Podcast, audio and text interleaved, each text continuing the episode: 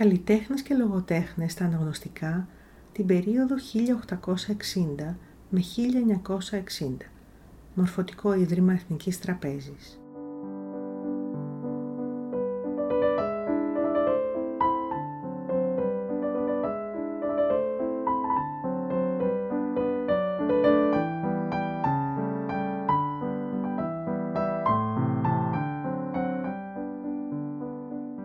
Εκμάθηση της αλφαβήτας και η ανάγνωση είναι τα ζητούμενα της παιδικής ηλικίας.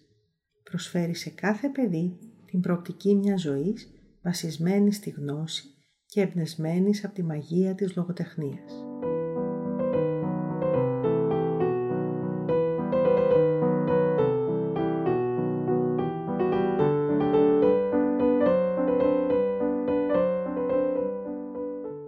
Σταθμή στην πορεία των αναγνωστικών. Το 1771 εκδίδεται στη Βιέννη το Μέγα Αλφαβητάριον με ελάχιστες εικόνες και κυρίως θρησκευτικά θέματα. Το 1860 ο Ιωάννης Πλατής προσφέρει το πρώτο εικονογραφημένο αλφαβητάριο κατά νέαν μέθοδο. Χαρακτηριστικό και το ακόλουθο απόσπασμα. Τούτο είναι πρόβατον. Είναι πολύ ήμερον η Άννα δίδει εις αυτό χορτάρι. Ο δε Γεωργάκης το κρατεί από τον λεμόν.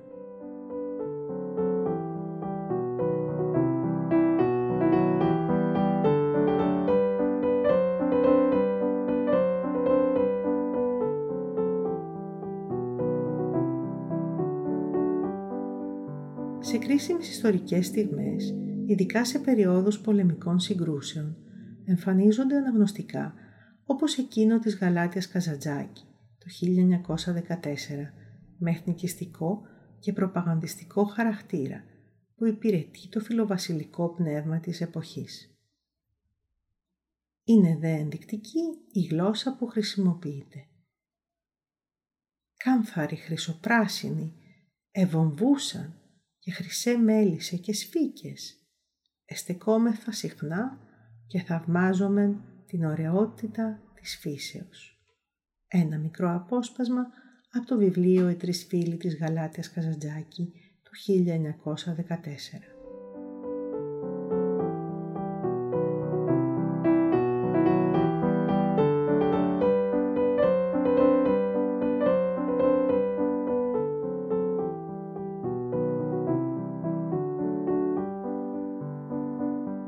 Παιδαγωγός Αλέξανδρος Δελμούζος, ο παιδαγωγός και κοινωνιολόγος Δημήτρης Γλινός και ο γλωσσολόγος Μανώλης Τριανταφυλλίδης υπήρξαν οι προτεργάτες της εκπαιδευτικής μεταρρύθμισης του 1917.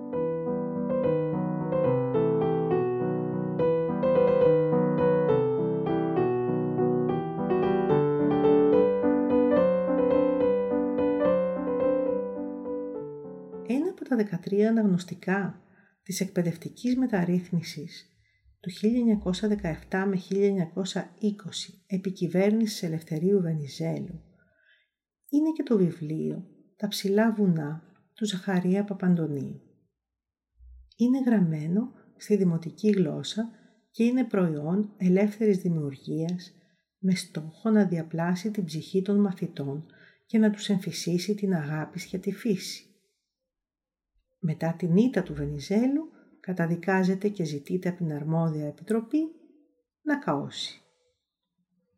Χαρακτηριστικό απόσπασμα από τα ψηλά βουνά είναι και το ακόλουθο. Έπειτα από χρόνια φάνηκε στη χώρα ένας δάσκαλος που άφησε όνομα. Έπαιρνε τα παιδιά και τα δίδασκε κάτω από τα δέντρα. Όταν ήταν καθαρή αστροφεγγιά τους έδειχνε από ένα ύψωμα και τους ονόμαζε τάστρα. Τους έμαθε να γράφουν όσα είχαν στο νου και στην ψυχή τους.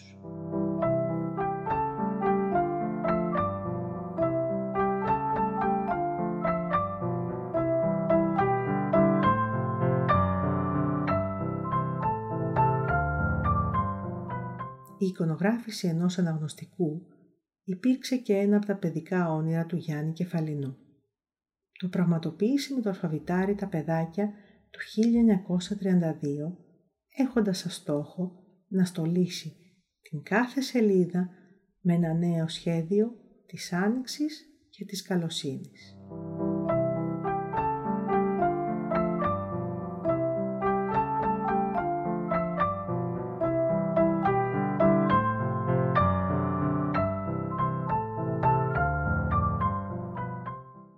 Αναγνωστικά του βουνού Προς το τέλος του Δευτέρου Παγκοσμίου Πολέμου και για την περίοδο 1944 με 1963 δημιουργείται το όραμα του σοσιαλιστικού μετασχηματισμού της ελληνικής κοινωνίας. Τα αναγνωστικά του βουνού, όσα συντάσσονται κατά τη διάρκεια του εμφυλίου, καθώς και όσα προορίζονται για προσφυγικές κοινωνίες του τότε λεγόμενου Ανατολικού Μπλοκ, προσπαθούν να διαπαιδαγωγήσουν σύμφωνα με τις αξίες του σοσιαλιστικού πατριωτισμού. Χαρακτηριστικό του ακόλουθου. Οι εργάτες. Είναι πρωί. Οι μαθητές πάνε στο σχολείο. Οι εργάτες πάνε στο εργοστάσιο. Να, όλοι οι δρόμοι είναι γεμάτοι. Το εργοστάσιο άνοιξε τις πόρτες του. Σε λίγο θα ανοίξει και το σχολείο. Όλοι είμαστε έτοιμοι για τη δουλειά.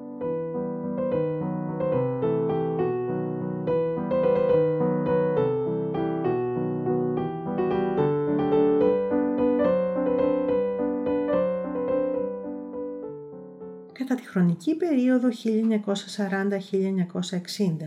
απουσιάζουν από τα σχολικά βιβλία οι σημαντικοί λογοτέχνες, αλλά εργάζονται για αυτά σπουδαίοι εικονογράφοι. Ο ζωγράφος Σπύρος Βασιλείου επιμελείται τις σελίδες του αναγνωστικού της 5ης Δημοτικού το 1949. Ο χαράκτης Τάσος αφήνει τη δική του σφραγίδα σε σχολικά βιβλία το 1949 το 1950 και το 1954.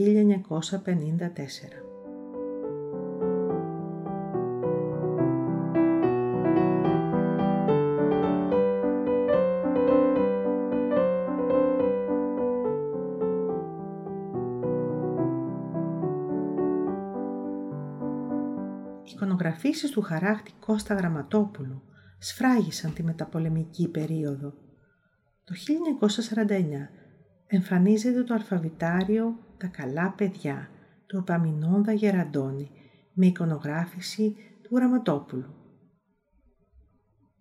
Ας ακούσουμε ένα απόσπασμα. Τα δώρα του ήλιου.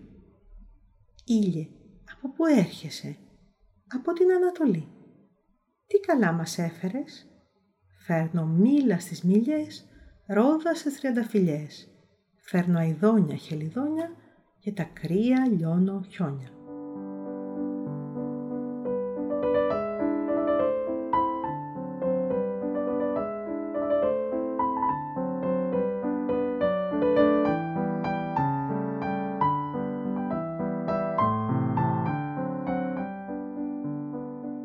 Από το 1955 και μέχρι το 1978 κυκλοφορεί το αλφαβητάριο του Ιωάννη Γιανέλη και του Γιώργου Σακά με εικονογράφηση και πάλι του Γραμματόπουλου.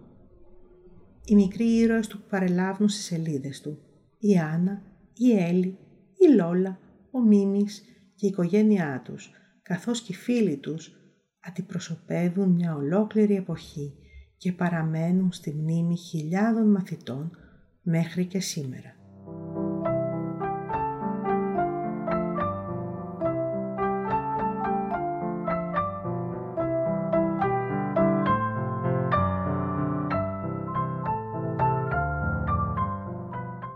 Ήταν παράληψη να κλείσουμε αυτό το εδωπορικό στα σχολικά βιβλία εκείνης της εποχής, δίχως να αναφερθούμε στο περίφημο τρίτο μου ανθολόγιο του 1975, το οποίο βασίζεται στη συνεργασία λογίων, λογοτεχνών, καλλιτεχνών και παιδαγωγών. Χαρακτηριστικό και το ποίημα της Ρίτα Μπούμπι Παπά από τη συλλογή «Μαγική Φλογέρα» που ονομάζεται ο θαλασσοπόρος. Έχω ένα καράβι, τόσο με πανιά, θάλασσες αφήνει, θάλασσες περνά. Άφωνο στον κίνδυνο και θαλασσομάχος, ταξιδεύω σχίζοντας, πέλαγα μονάχος. Στην Ινδία, στο Βόλγα, στο Μισισιπί. Τρέχει το καράβι μου, πάει σαν αστραπή. Καθισμένος πλάι σε μια γλάστρα δυόσμο, δέκα χρόνων πλοίαρχος, γνώρισα τον κόσμο.